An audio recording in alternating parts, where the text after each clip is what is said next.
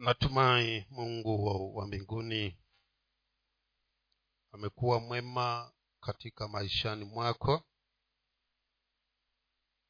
Ameendelea kuwa mtetezi. Ametupigania amekushindania. Namini amesimama pamoja nawe katika nyakati na majira yote kwa sababu yeye ni mungu aliye mwaminifu ni mungu ambaye alichokinena yeye hutekeleza. Ni mungu wa ahadi ni mungu ambaye amejawa neema na rehema.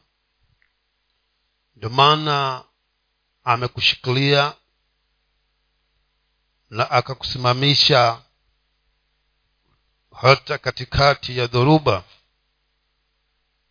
ambayo ilionekana kana kwamba ni kali sana.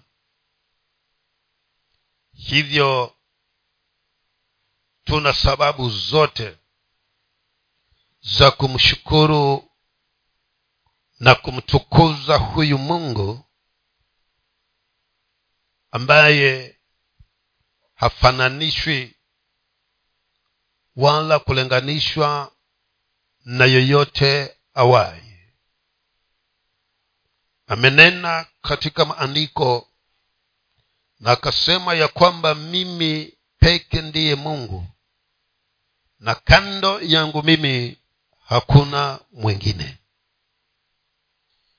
Taka tuweze kuunganika naye na kukubaliana na yeye ya kwamba ni kweli kando na yeye hakuja wahi na hakutakuweko na mungu mwingine.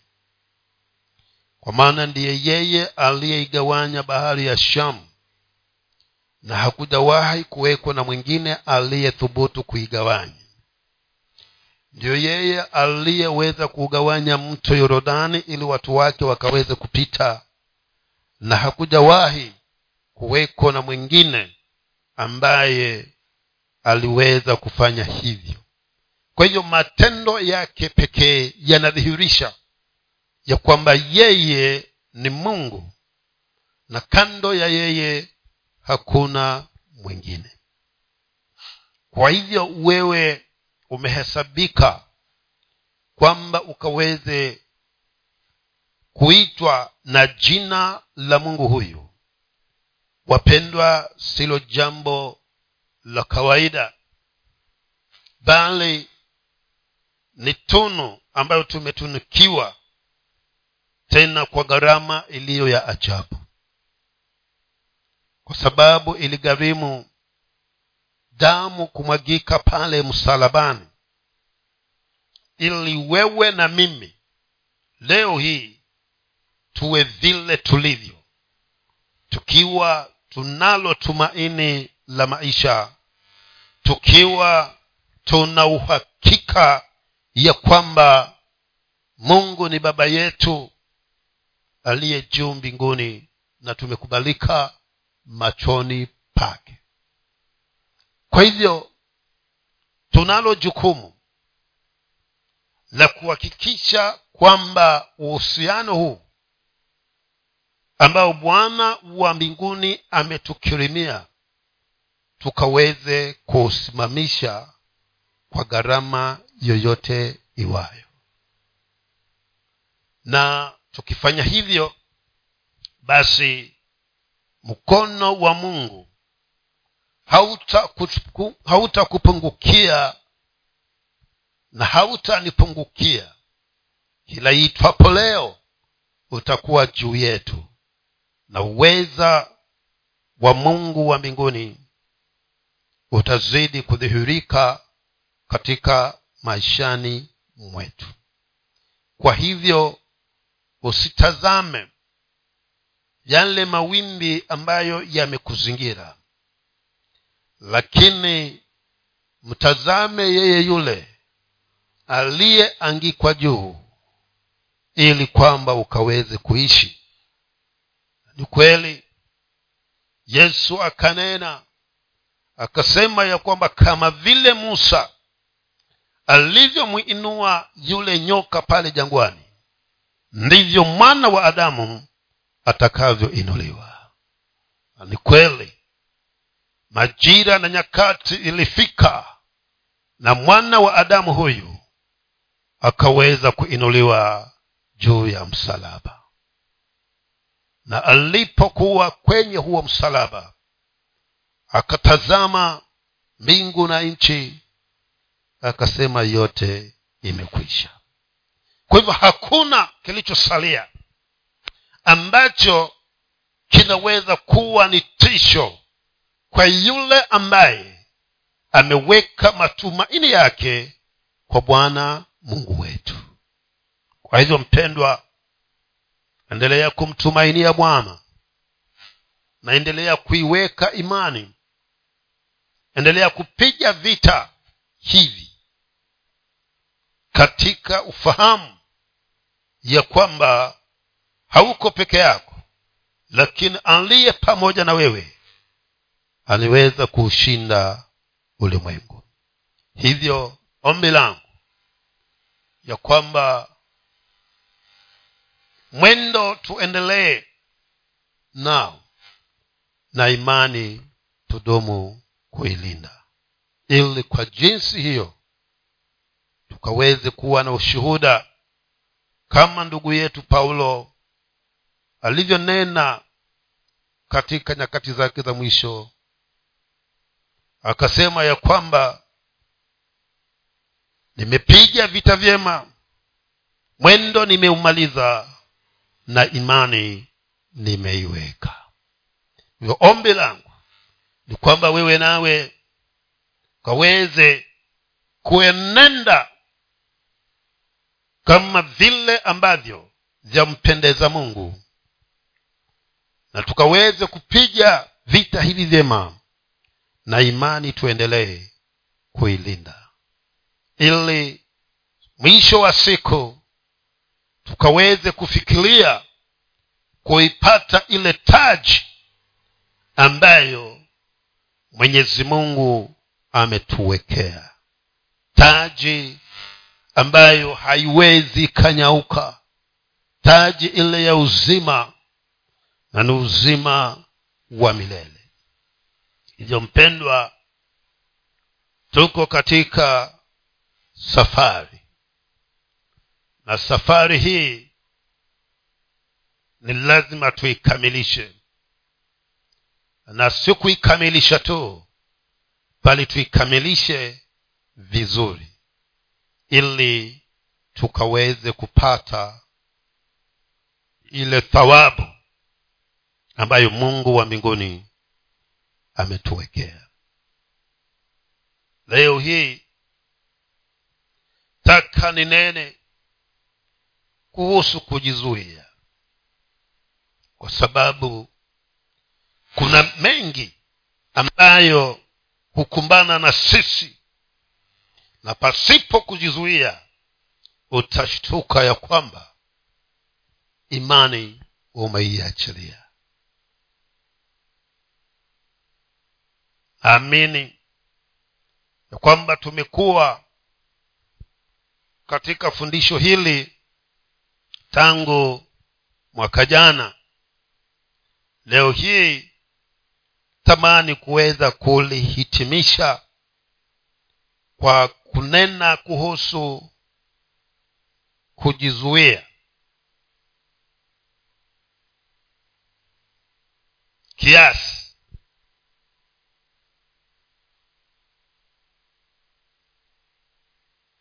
Na kipengele hiki wapendwa hakiwezi kuwa ndani ya mtu isipokuwa huyo roho mtakatifu awe ndani ya mtu huyu ili kipengele hiki kiweze kufanya kazi ndani yako na ndani yangu lazima roho mtakatifu aweze kutusaidia.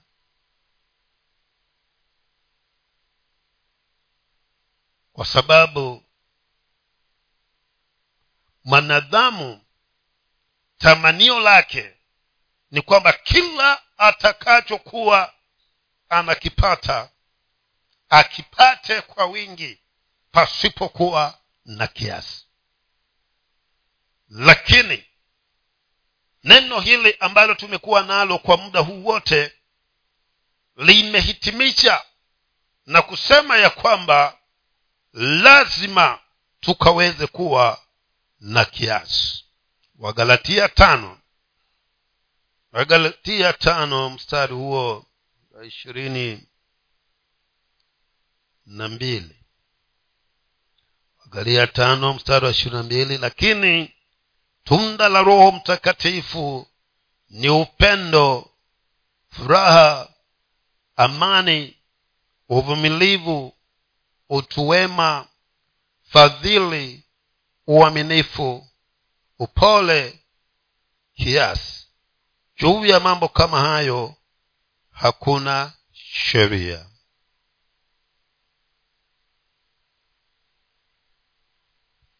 Kwa hivyo ni lazima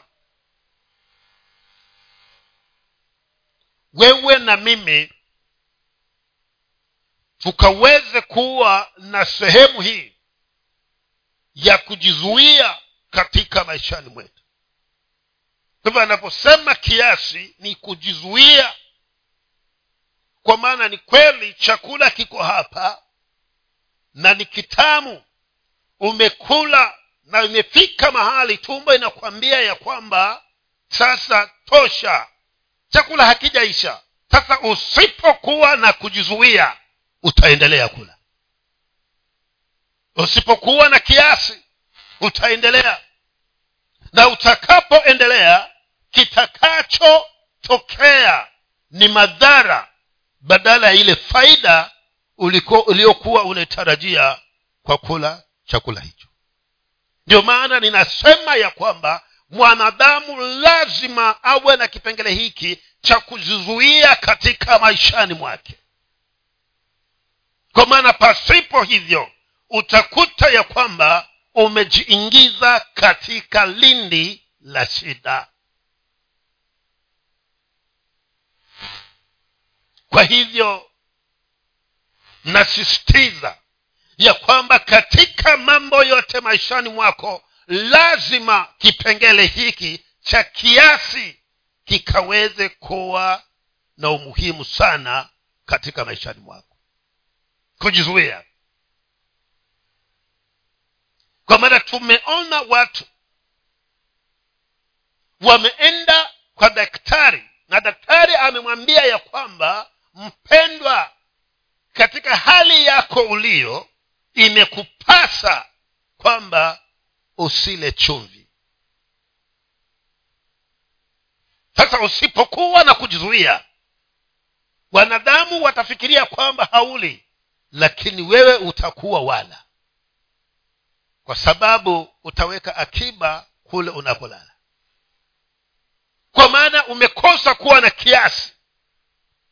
Umekosa kuwa na kujizuia na ndivyo ilivyo na watu wengi siku za leo. Katika maeneo mengi mpendwa umekosa kuwa na kiasi.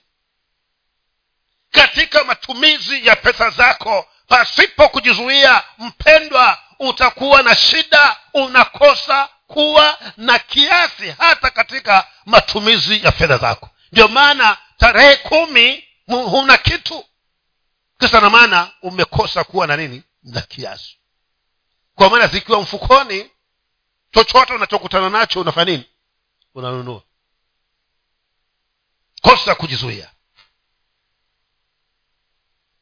Kwa hivyo ndio maana huyu mtume paulo akasimia kwamba katika hicho katika hilo tunda la roho mtakatifu kuna hiki kipengele kinaitwa kiasi.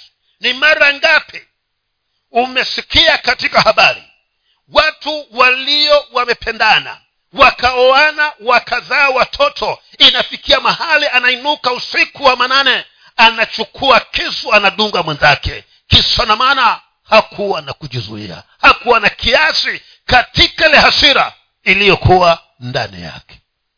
Yote ni kwa sababu hiki kipengele hakikuwa kinafanya kazi ndani yake lakini angekuwa na kujizuia angenyosha mkono akadhuru yule aliyeishi na yeye zaidi ya miaka ishirini.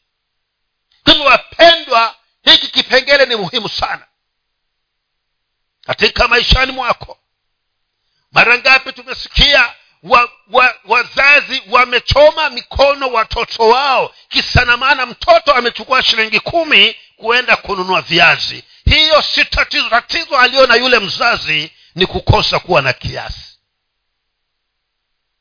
kosa kuwa na kujizuia katika hasira.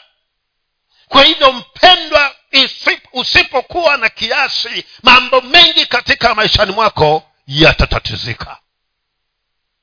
Yatakuwa na shida. Ndio maana akasema ya kwamba kati ya hayo tisa hili la tisa hili kiasi naliweka mwisho. Kwa sababu katikati ya hayo yote lazima kuwe na kiasi. Mpaka maandiko yakasema ya kwamba katika upendo pia kwako wewe kuelekea mwanao lazima kuwe na kiasi. Kwa nini? Kwa sababu unapompenda kiasi kwamba hauwezi ukamwadhibu utakujalia baadaye. Hivyo katika kila kitu lazima kuwe na kiasi utafika mahali useme ya kwamba ni kweli mwanangu nakupenda lakini kwa hili ni cha kuchapa. Kwa maana sasa upendo umefikia unaweka kiasi. Ili kwamba ajue ya kwamba nililolifanya halistahili. Na kwa sababu ya hiyo unatengeneza utu ndani ya mpendwa yule ndani ya mtoto yule ili ijapofika katika nyakati za kujitegemea tena awe ni mtu ambaye anaweza kuaminika na anaweza kutegemewa lakini ukimtendekeza utafika mahali utakuja kulia. Ya kwamba laiti ningejua. Kwa hivyo katika kila jambo lazima kipengele hii kimpendwa kiweze kuwemo. Tunasikia wazee wakipiga wake zao. Shida ni kukosa kiasi tu.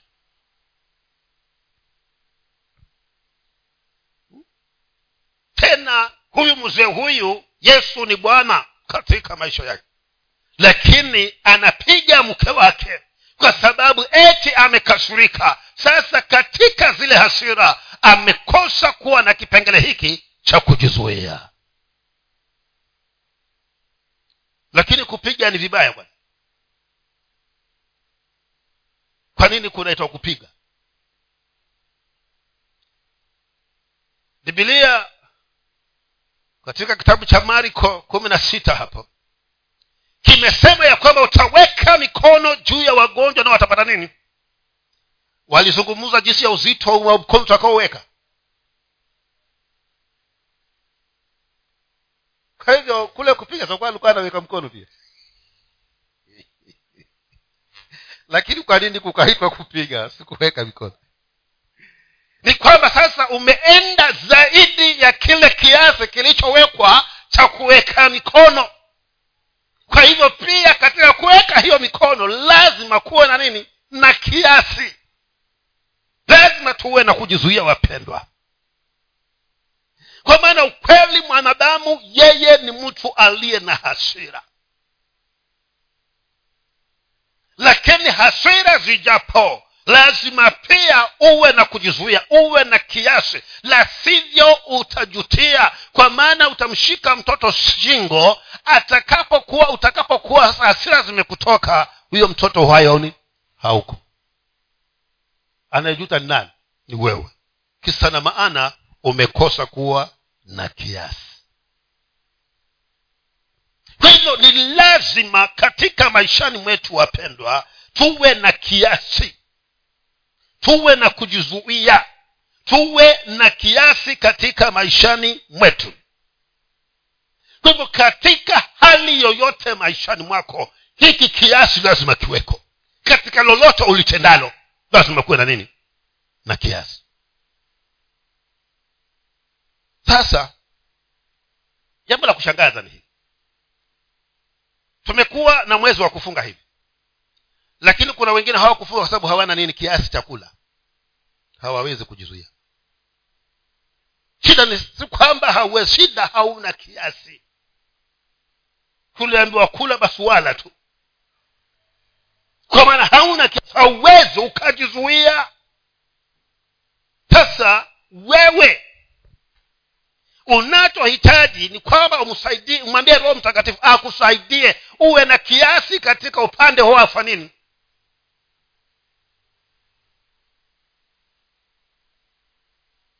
sijui.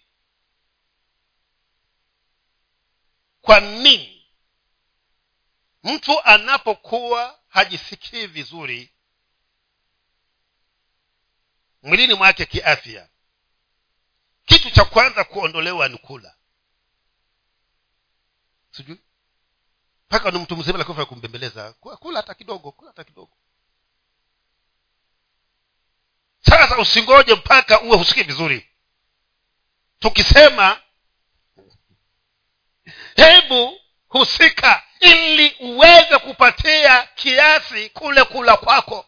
Kwa hivyo wapendwa ninaona ya kwamba katika kila sehemu maishani mwetu lazima kuwe na nini? Na kiasi.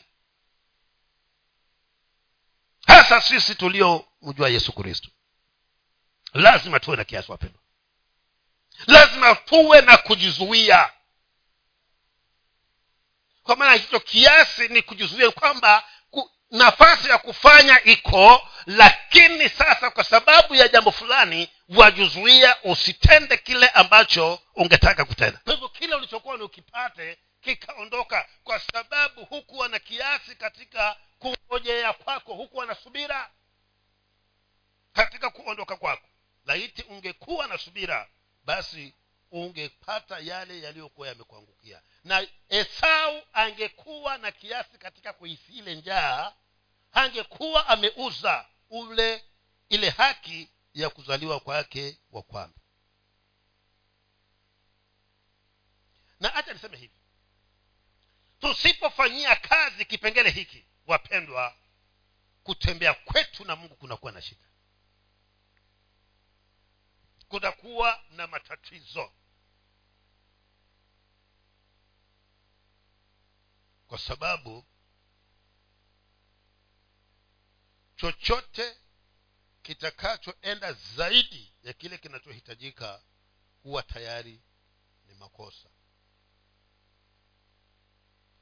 Na kama ni makosa machoni kwa bwana basi itakuwa ni vigumu sisi kutembea na mungu. Tunaona ndugu yetu hapa waamuzi kumi na nne. Waamuzi kumi na nne.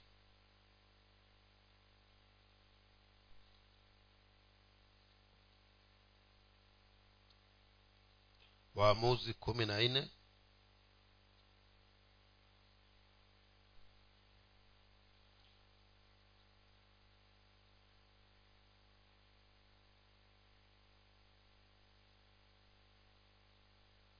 waamuzi kumi na nne mstari wa kwanza. Samsoni akatelemkia timna akaona mwanamke huko timna mmojawapo wa binti za wafilisti. Kisha akapanda akamwambia baba yake na mama yake akasema nimeona mwanamke huko timna mmojawapo wa binti za wafilisti. Basi mnipatie nimuoe. Ndipo baba yake na mama yake wakamwambia je hapana mwanamke hata mmoja katika ndugu zako au katika jamaa zangu zote hata uende kumuoa mwanamke kwa hawa wafilisti wasiotahiriwa? Samsoni akamwambia baba yake mnipatie huyo kwa maana ananipendeza sana.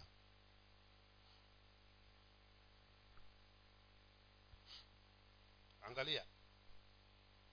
Huyu ndugu alikuwa mnadhiri wa bwana na sheria ya waisraeli walikuwa wameambiwa ya kwamba wasioe kutokana na kabila zingine za nje zisizokuwa zile za israeli. Hilo ndio likuwa ni sheria. Na hata kuzaliwa kwake kulikuwa na sheria alizokuwa mamake amepewa na babake lakini alipokuwa anatembea tembea akaenda akaona msichana ambaye hajaokoka. Na bibilia inasema ya kwamba akampenda.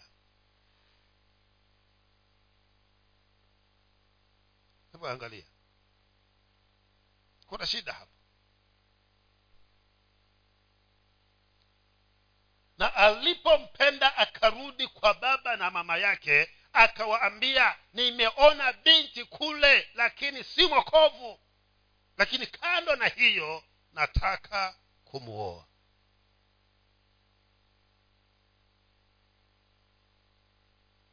mzee akamwambia kwani umekosa eh? msichana wa kuoa hapa kanisani na kama hapa umekosa hayo makanisa mengine yote ya kilifi hakuna msichana ambaye anafaa uoe. Akasema hajaokoka lakini mimi nimempenda hivyo hivyo. Mara ngapi nyii mumefanya hivyo? Hmm? dada amekutana na ndugu hajaokoka lakini anasema ya kwamba ili mradi ananipenda nami ninampenda nitamwokosha.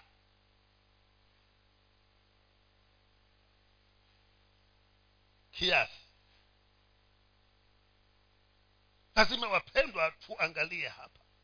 Huyu ndugu ni mnadhiri na sheria ni kwamba giza na nuru hazipaswi kushikamana.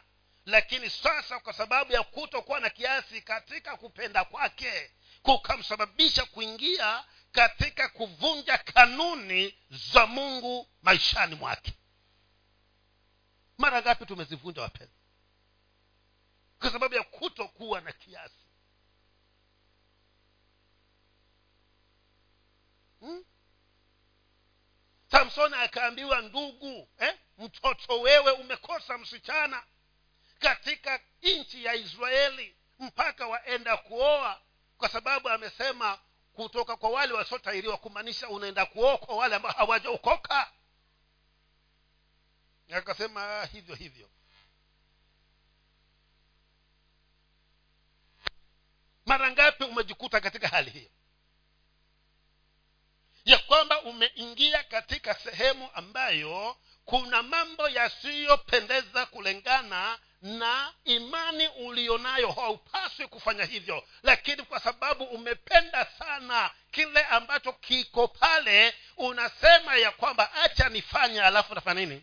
Tatubu sasa tatizo si wewe. Tatizo ni kwamba hauna kiasi ndani yako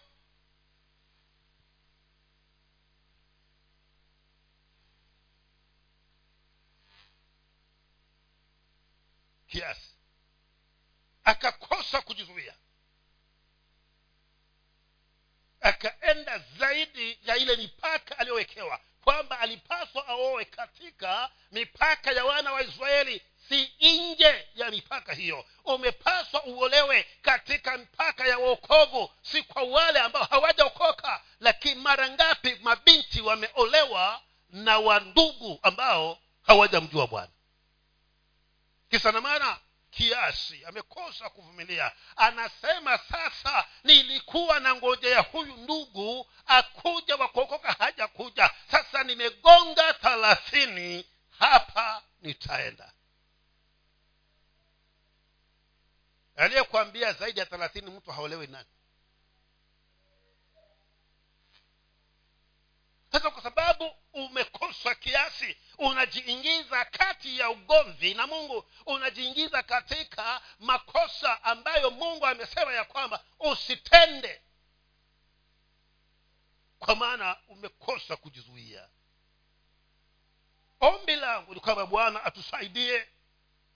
Wapendwa maeneo tunayoenda ndugu zangu sasa ni magumu lakini ni wale watakaokuwa na kiasi ni wale watakaojizuia ndiyo watakaotembea na mungu lakini usipokuwa na kiasi ndugu yangu usipokuwa na kiasi dada yangu hautaweza kuupendeza moyo wa bwana.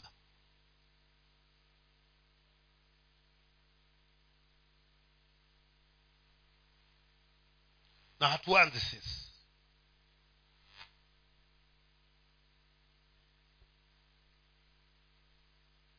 Na alikuwa haanzi samson.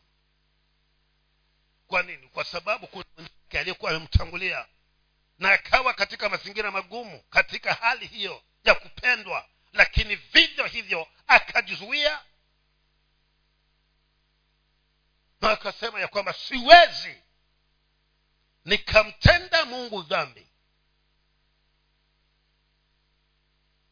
Na alipoona ya kwamba hali inazidi kuwa ngumu ikabidi akimbie.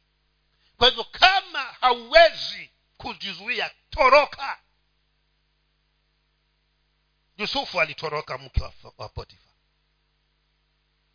Kwa hivyo si jaribio ambalo samsoni ndiye alikuwa anaanza. Kulikuwa na wenzake. Walioweka kiasi ndani yake walioweka kujizuia ili kwamba aweze kumpendeza mungu. Hata na wewe nawe unaweza hauna sababu ya kumkosea bwana kwa sababu eti ilikuwa ni mahali hapawezekani. Yusufu alikuwa katika chumba lakini vivyo hivyo vikawezekana kwa maana alijizuia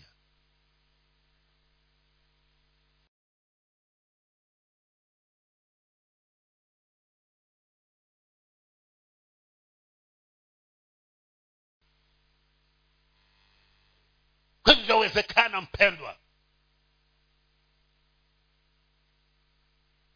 Kujizuia kwa kile ambacho kilikukuta ambacho kilikuwa ni kinyume na matakwa ya bwana ulikuwa unaweza kukiepuka. Laiti ungeweza kuhusika ungeweza kuhusisha kiasi kujizuia katika maishani mwako majira yale. Kwa hivyo tuna mkosea mungu kwa sababu nimekosa kuwa na kiasi katika maishani mwangu.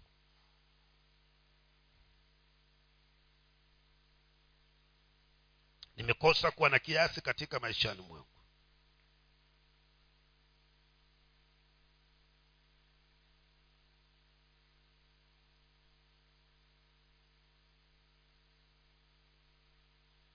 Kumi na sita anasemaje? Huyo huyo ndugu tena samsoni akaenda gaza waamuzi kumi na sita. Samsoni akaenda gaza akaona huko mwanamke kahaba akaingia kwake. Watu wa gaza wakaambiwa ya kwamba huyo samsoni amekuja huku. Wakamzingira waka wakamvizia usiku kucha. Penye lango la mji wakanyamaza kimya usiku kucha. Wakasema na tungoje mpaka mapambazuko ndipo tutamuua. Yaani huu ndugu hakuwa na kiasi. Huku ameona hivi ameenda kwa kahaba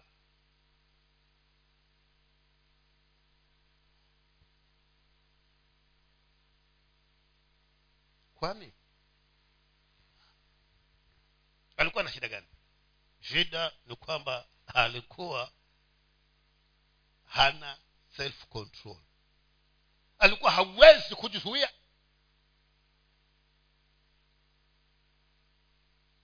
hivyo ni wangapi wako kanisani na wakipisha wanapisha gari lakini hawapishi skati? Kisa na maana self control. Hawezi kujizuia. Hana kiasi. Sasa ni matatizo hayo ya kuto kumruhusu roho mtakatifu kutawala ndani yako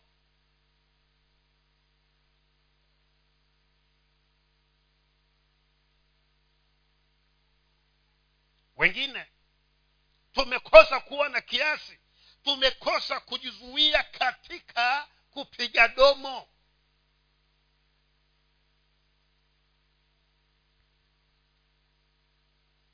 Wewe hauna shida. Kwako ni kutangaza. Mtangazaji wewe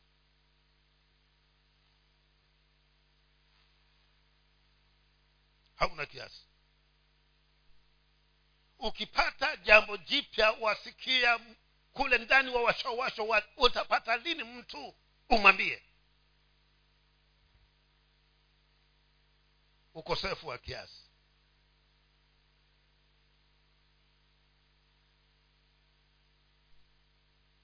Sasa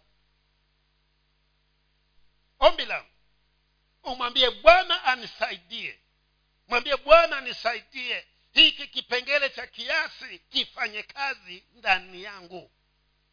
Kwa maana kikifanya kazi ndani yako kitakusaidia katika maisha yako ya kila siku. Kwa maana tunakutana na vitu vingi ambavyo vinataka tuwe na kiasi katika maishani mwetu. Tuwe na hiyo self control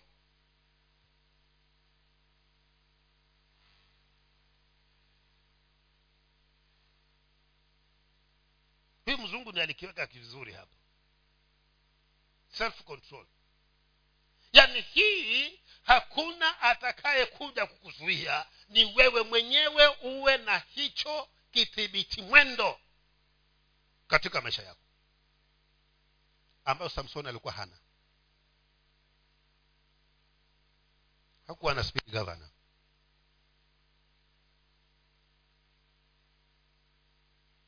Sasa wengi sana hatuna hivyo vithibiti mwendo katika maeneo mengi maishani mwetu.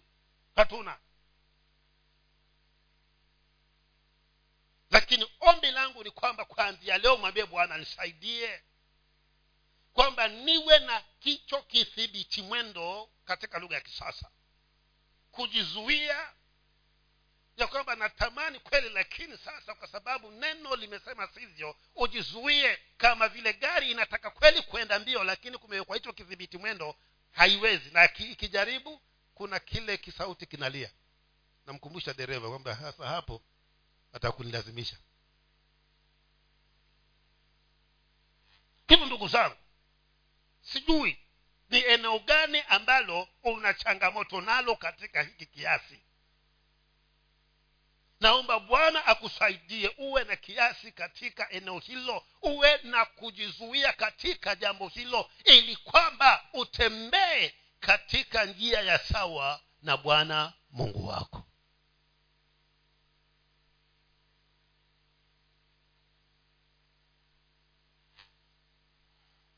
Kiasi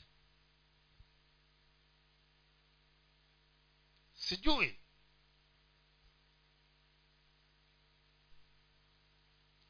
lakini eneo ambalo wakati mwingi wanadamu hasa wamekosa kiasi ni mahali pa fedha. Ukiziona uko tayari kufanya lolote ili ufanini uzipate. Huyo ni pepo.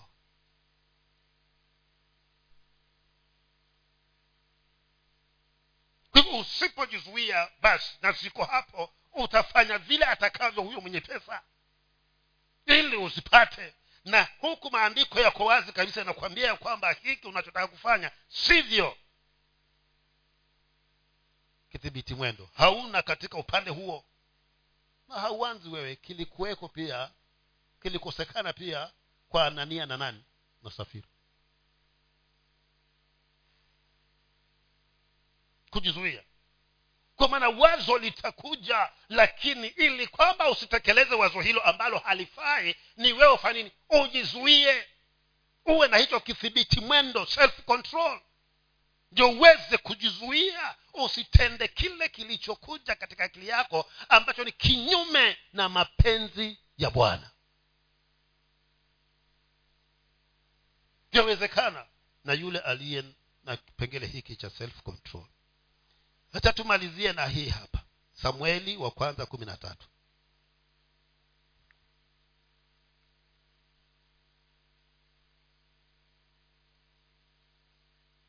Samueli wa kwanza kumi na tatu.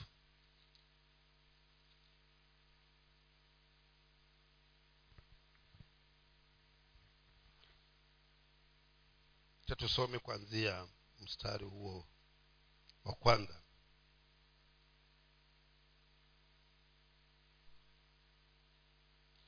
sauli alikuwa na umri wa miaka kadha wa kadha hapo alipoanza kutawala. Naye akatawala miaka kadha wa kadha juu ya israeli.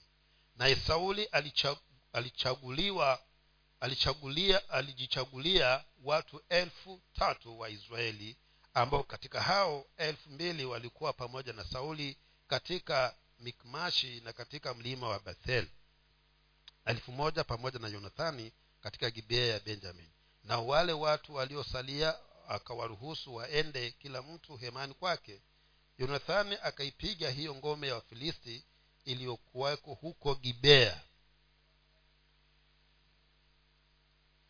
nao wafilisti wakapata habari naye sauli akapiga tarumbeta katika nchi yote huku akisema na wasikie waibrania waisraeli wote wawasikie habari ya kwamba sauli ameipiga hiyo ngome ya wafilisti na ya kwamba waisraeli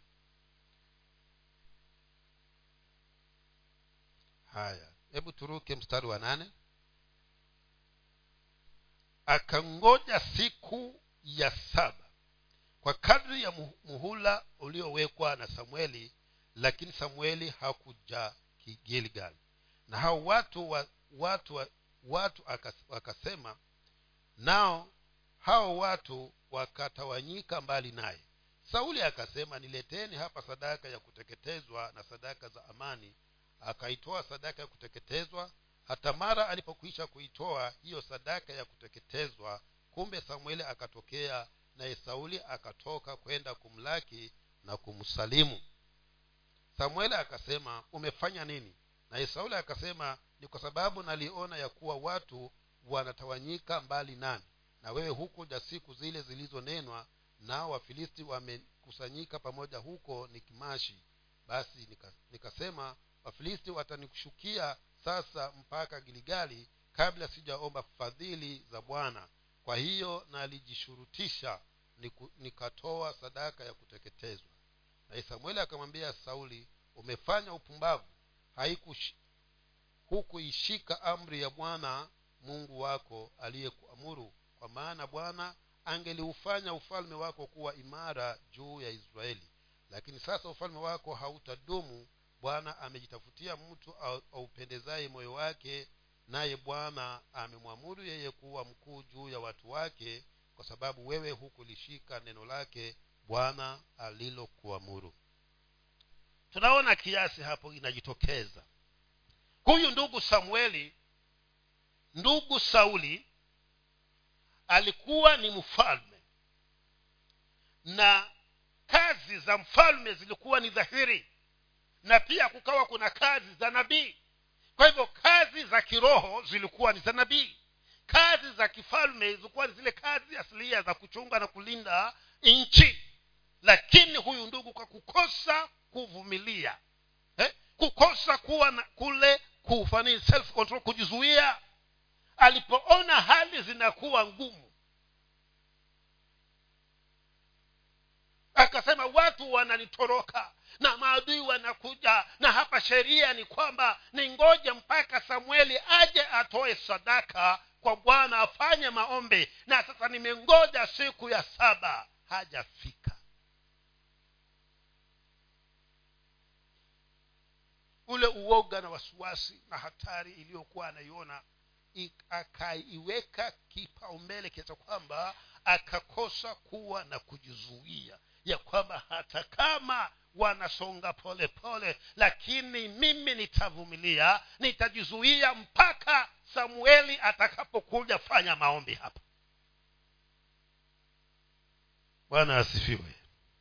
Ninaona kitu hapa. Wapendwa usipokuwa na kujizuia una vitu unavyohatarisha kupoteza maishani mwako. Huyu ndugu kwa kutokuwa na kujizuia alipoteza ule utawala kwa kufanya kitu ambacho hakimpasi kufanya. Samueli akamwambia ni sawa umefanya upumbavu.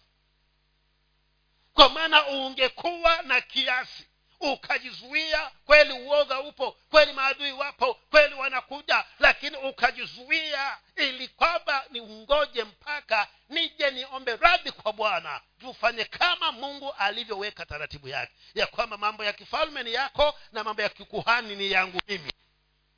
Hivi sasa umefanya hivyo kwa kutokuwa na kujizuia basi ufalme wako umeondolewa kwako umepewa mtu mwingine kwa maana umekosa kusikia na kushika amri ya bwana mungu wako.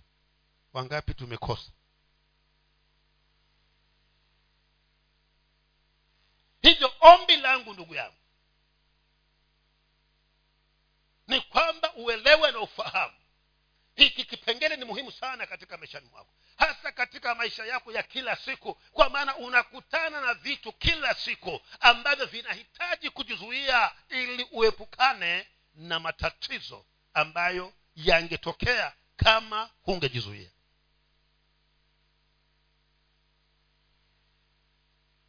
Hivyo ombi la moyo wangu bwana akusaidie na mimi nami afanya nini? Anisaidie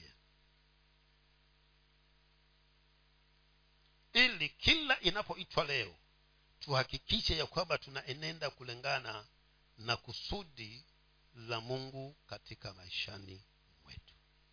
Hivyo taka ninene ya kwamba hili tunda la roho katika maishani mwako ni muhimu sana wewe mwamini. Ni muhimu sana. Kwa maana ndilo linaloumba tabia ya mtu wa kuokoka.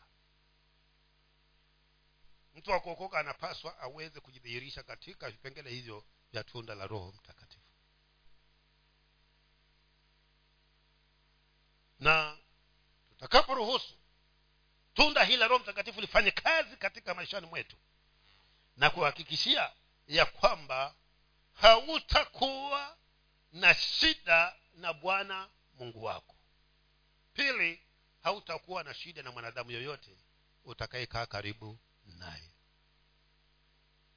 Kwa maana katika hali zote atakazojitokeza utakuwa una jinsi ya kumshughulikia katika vipengele tisa vya tunda la roho mtakatifu. Kwa hivyo jibidishe na uwe na shauku na tamanio ya kwamba mungu nisaidie. Huyu roho aliye ndani yangu aweze kulidhihirisha katika tunda lake katika maishani mwangu.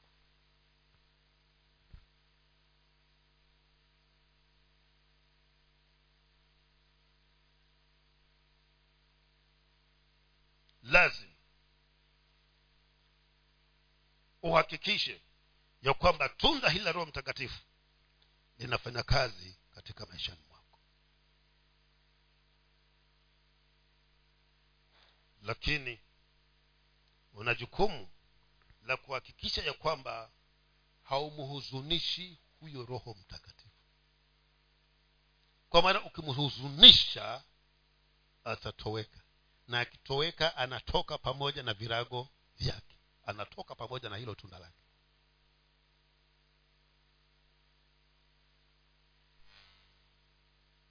lakini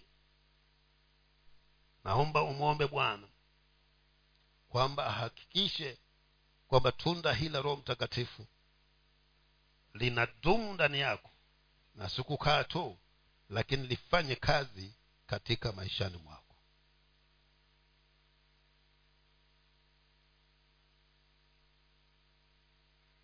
Kwa sababu hiyo ndivyo tutakavyoweza